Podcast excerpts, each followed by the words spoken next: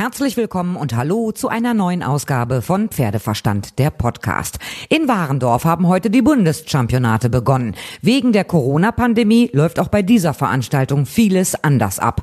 Wichtigster Eckpunkt, es sind keine Zuschauer zugelassen. Also werden die Wettbewerbe der besten deutschen Nachwuchspferde vor leeren Rängen ausgetragen. Es gibt auch keine Ladenstraße auf dem Gelände und keine Gastronomiezeile. Dazu wird in diesem Jahr auch nicht das gesamte sonstige Veranstaltungsareal genutzt, sondern das Veranstaltungsgelände wird verkleinert. Durch die Veränderungen wird gewährleistet, dass die Corona- und Hygieneregeln eingehalten werden können. Die Bundeschampionate laufen über zwei Veranstaltungswochen. Von heute bis Sonntag sind die Spring- und Vielseitigkeitspferde und auch Ponys dran. Ab nächsten Mittwoch folgen dann die Dressur- und Reitpferde und Ponys. Ich war heute schon auf dem Gelände und es wirkte schon traurig. Also weil einfach die Zuschauer und Tribünen und die vielen Stände fehlten. Ansonsten war es schon toll. Also wirklich super Sport und auch das Gelände ist schön hergerichtet. Und zum Auftakt der Championate habe ich mit dem Turnierleiter Markus Schamann gesprochen.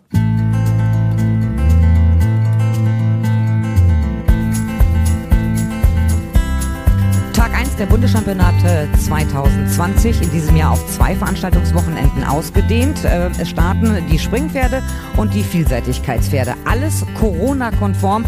Und das hat den Turnierleiter Markus Schamann vor ganz besondere Herausforderungen gestellt, oder? Das Turnier trotzdem stattfinden zu lassen, trotz Corona?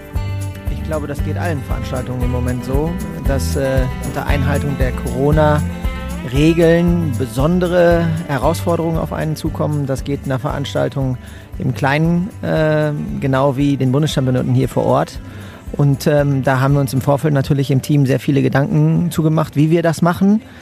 Ähm, und ähm, ich glaube, wir sind da eigentlich soweit ganz gut aufgestellt. Keine Zuschauer ist, glaube ich, die größte, wichtigste Änderung.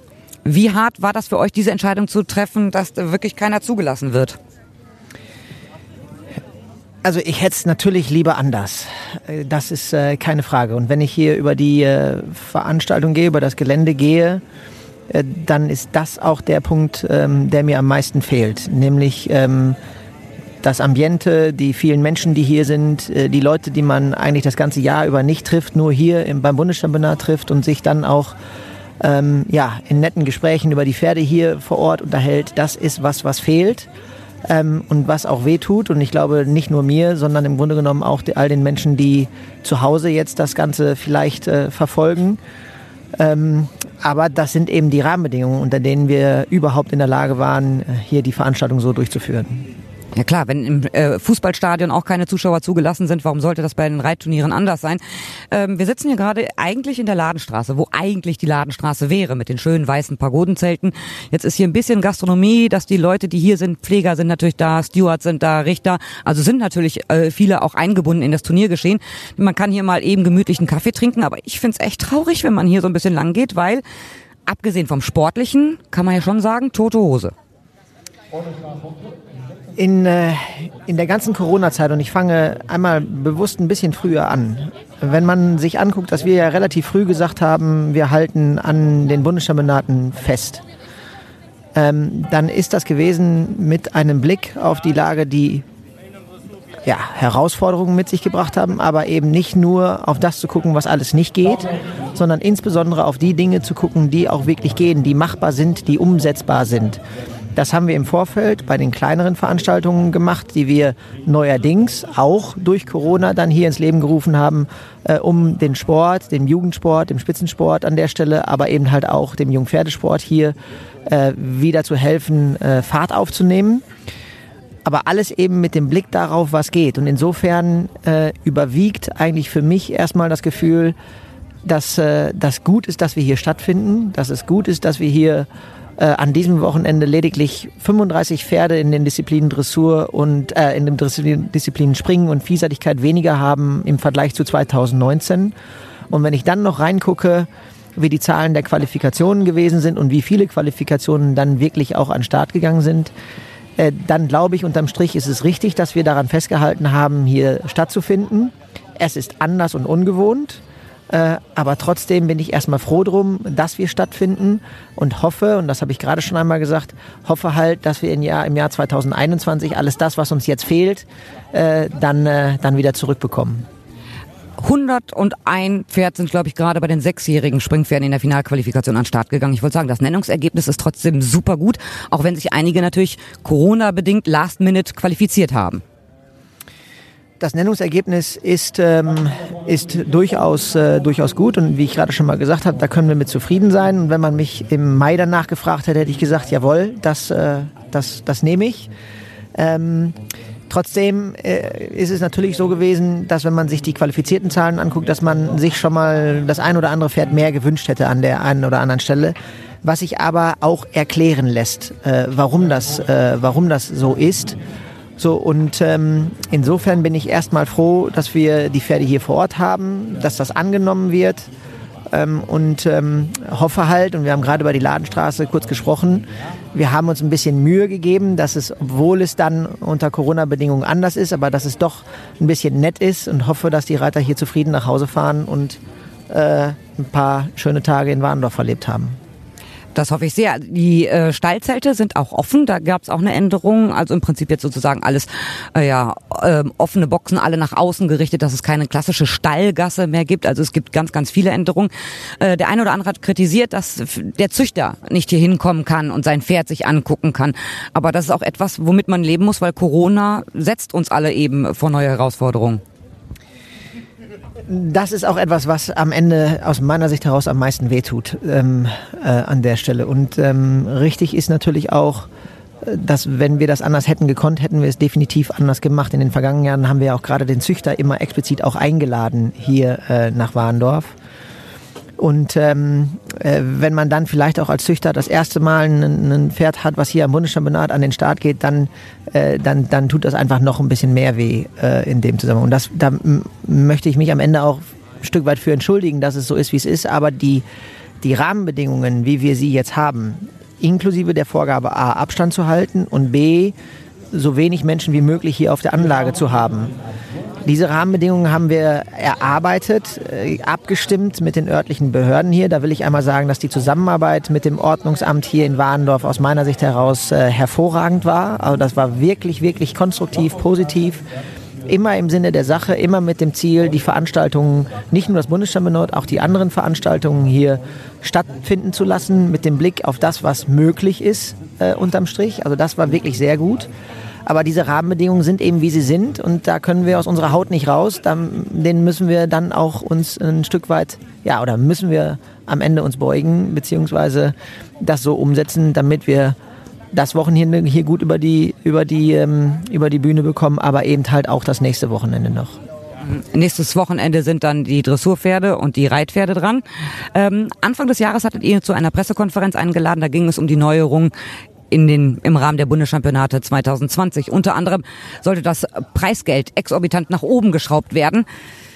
Das ist wieder zurückgenommen worden, natürlich auch da äh, erlaube ich mir erstmal ähm, den Blick auf das, auf das Positive zu wenden. Ähm, wir haben jetzt Veranstaltungen gehabt ähm, und Veranstalter gehabt, die natürlich jetzt in Corona-Zeiten vielleicht auch auf weniger Sponsoren, Unterstützer zurückgreifen können, die gesagt haben, okay, ich muss die Veranstaltung anders finanziell aufstellen wo dann im Grunde genommen entsprechende höhere Gebühren, Nenngelder eingenommen worden, Gewinngelder weniger ausgeschüttet worden sind, also die Kosten mehr oder weniger auf den Reiter umgelegt worden sind. Wir haben von Anfang an gesagt, richtig, wir können diesen großen Schritt, den wir geplant haben, äh, um die Bundeschampionate in die Zukunft zu führen, den können wir in diesem Jahr unter diesen Bedingungen und auch unter diesen wirtschaftlichen Einschränkungen, mit denen wir alle leben müssen, können wir so nicht gehen, aber wir wollen den Status quo 2019 erhalten. Und das haben wir auch so umgesetzt. Das heißt, also das, was wir an, Nenn, an, an Nenngeldern nehmen, das, was wir an Gewinngeldern ausschütten, ist im Grunde genommen das, wie es 2019 äh, auch gewesen ist. Weil wir natürlich auch wissen, dass wenn ich hierher komme nach Warndorf, dass das schon ein Aufwand ist. Und zwar nicht nur ein, ein operativer Aufwand, sondern auch ein gewisser finanzieller Aufwand. Und weil wir hier den Reitern und den Menschen, die ihre Pferde hierher entsenden, nicht nicht noch mehr belasten wollten, haben wir gesagt, und genau darum bleiben wir auch bei den Bundeschampionaten 2020 im, in demselben Rahmen wie 2019. Das sollte auch keine Kritik sein, dass diese Neuerungen wieder zurückgenommen wurden, weil im Endeffekt, klar, keine Zuschauer, da fallen die Eintrittsgelder weg, also die Ausstellergebühren fallen weg. Da ist ja ein, ein riesen Minus erstmal auf der Einnahmenseite. Wenn keine Zuschauer da sind, äh, kommt ja auch nicht so viel Geld in die Kasse. Insofern finde ich es auch erstmal richtig, das Turnier überhaupt zu veranstalten. Erstmal machen ist das Wichtige, weil ihr wolltet ja auch von FN und DOKR Vorbild sein für andere Vereine. Macht es.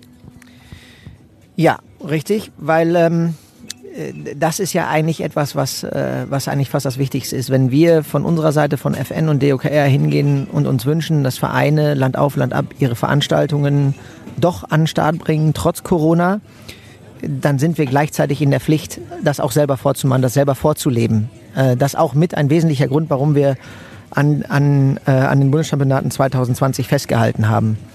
Was die Neuerungen angeht, vielleicht darf ich da noch mal einen Blick drauf werfen. Ähm, mein Eindruck war, dass all die Maßnahmen, die wir dort äh, versucht haben umzusetzen, im ersten Schritt im Wesentlichen fürs Springen, an, an, an einigen Stellen auch für die, für die ähm, äh, übertragen auch für die anderen Disziplinen, aber im Wesentlichen für Springen und auch zum Teil ähm, äh, positiv äh, oder einfacher oder Verschönerungen in Anführungsstrichen für die Zuschauer äh, dass das äh, positiv angenommen war und dass das im Grunde genommen auch der richtige Weg war. Und ähm, ich sage jetzt mal, aufgeschoben ist nicht aufgehoben, äh, dass wir diesen Weg in der Zukunft weitergehen müssen. Ob wir ihn mit, den, mit demselben mit demselben großen Schritt sofort gehen können, ist nochmal eine andere Frage, weil das hängt jetzt auch davon ab, wie sich die Dinge weiterentwickeln, wie sich auch ich sag mal, der Sport inklusive dann auch der wirtschaftlichen Seite weiterentwickelt, auch für uns hier in Warndorf als Deutsche Reiterliche Vereinigung ähm, äh, an der Stelle. Aber dass wir den Weg weitergehen müssen und dass wir mit den Gedanken in der richtigen Richtung gelegen haben, davon bin ich überzeugt. Und das ist auch etwas, was wir in der Zukunft jetzt für die, für die Auflage 2021, 2022, 2023, äh, in der, wo wir uns schrittweise wieder wieder hinentwickeln wollen oder wo wir das aufgreifen wollen, was wir eigentlich schon angefangen haben. Ob das dann so funktioniert, wissen wir alle nicht. Wir können alle nicht in die Glaskugel gucken. Ähm, aber du bist jetzt sozusagen mit dem Auftakt der Bundeschampionate erstmal super zufrieden, entnehme ich dem. Ich bin ähm, zufrieden, wie, die, wie wir jetzt hier angefahren haben und ich bin sehr zufrieden, dass die Dinge, die wir uns vorgenommen hatten, äh, wie wir die einzelnen Punkte umsetzen wollen, dass die uns erstmal ähm, so gelungen sind, äh, wie, äh, wie wir uns das vorgestellt haben. Natürlich gibt's immer mal wieder an der einen oder anderen Stelle, wo man sagt, okay, das hätte man besser machen können, da hätte man das ein kleines bisschen anders machen können, vielleicht auch die Justierung anders machen können. Äh, das ist auch so. Und richtig ist auch, dass, dass in den Zeiten, in denen wir uns jetzt bewegen, wo im Grunde heute eine Regel gilt und morgen schon wieder eine andere, dass äh, so ein Bundeschampionat ja einen, einen, größeren Planungsvorlauf hat und man ja da auch immer sich flexibel immer nochmal an anpassen muss. Und da ist es dann schon so, dass man manchmal das Gefühl hat, okay, die Linie, die wir jetzt ziehen, die kann nicht, äh, die wird immer irgendwie falsch sein. So äh, an der Stelle. Die wird immer irgendwie irgendwie äh, äh, schwierig sein, weil, es am Ende immer irgendwo im Graubereich ähm, ist. Und ich glaube, dass wir, dass wir mit der Herangehensweise, wie wir sie jetzt gemacht haben, einfach um zu sagen, okay, wir brauchen eine, eine Veranstaltung, in der wir sicher und stabil den jungen Pferden hier in Warndorf die Möglichkeit geben äh, können, hier an den Start zu gehen, ähm, äh, hier sich zu präsentieren äh, dass wir da äh, weitestgehend richtig gelegen haben und ich bin da sehr zufrieden erstmal, wie es jetzt angelaufen ist. Wunderbar, danke dir.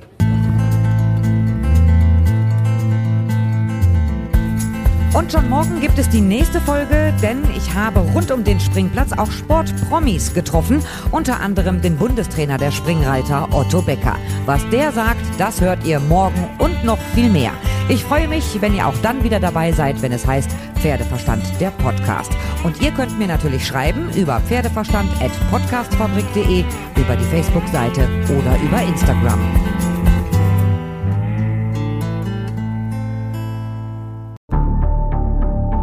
Wie lange kann ein Mörder sein dunkles Geheimnis bewahren? Wann bekommen die Angehörigen Gewissheit und die Opfer Gerechtigkeit? Jedes Jahr werden bei der Polizei rund 100.000 Menschen als vermisst gemeldet. Drei Prozent davon, also 3000 Menschen, bleiben länger als ein Jahr verschwunden. Einige werden nie wieder gesehen. Seit gut drei Jahren arbeitet die Polizei in NRW mit sogenannten Cold Case Units. Das sind Abteilungen, die wirklich nur damit beschäftigt sind, Mordfälle zu bearbeiten, die teilweise seit Jahrzehnten ungeklärt sind. Ich bin Mike Mattis, Radioredakteur und News Anchor und ich spreche mit Ermittlern über diese Fälle. In meinem Podcast Licht ins Dunkel, Cold Cases und ungeklärte Vermisstenfälle von hier beleuchten wir gemeinsam mit Profilern, Staatsanwälten und Mordermittlern Cold Cases und ungeklärte Vermisstenfälle aus ganz Deutschland. Immer in der Hoffnung, dass Angehörige endlich Gewissheit und die Opfer Gerechtigkeit bekommen. Licht ins Dunkel. Cold Cases und ungeklärte Vermisstenfälle von hier. Eine Produktion von Mike Mattis und der Podcastfabrik.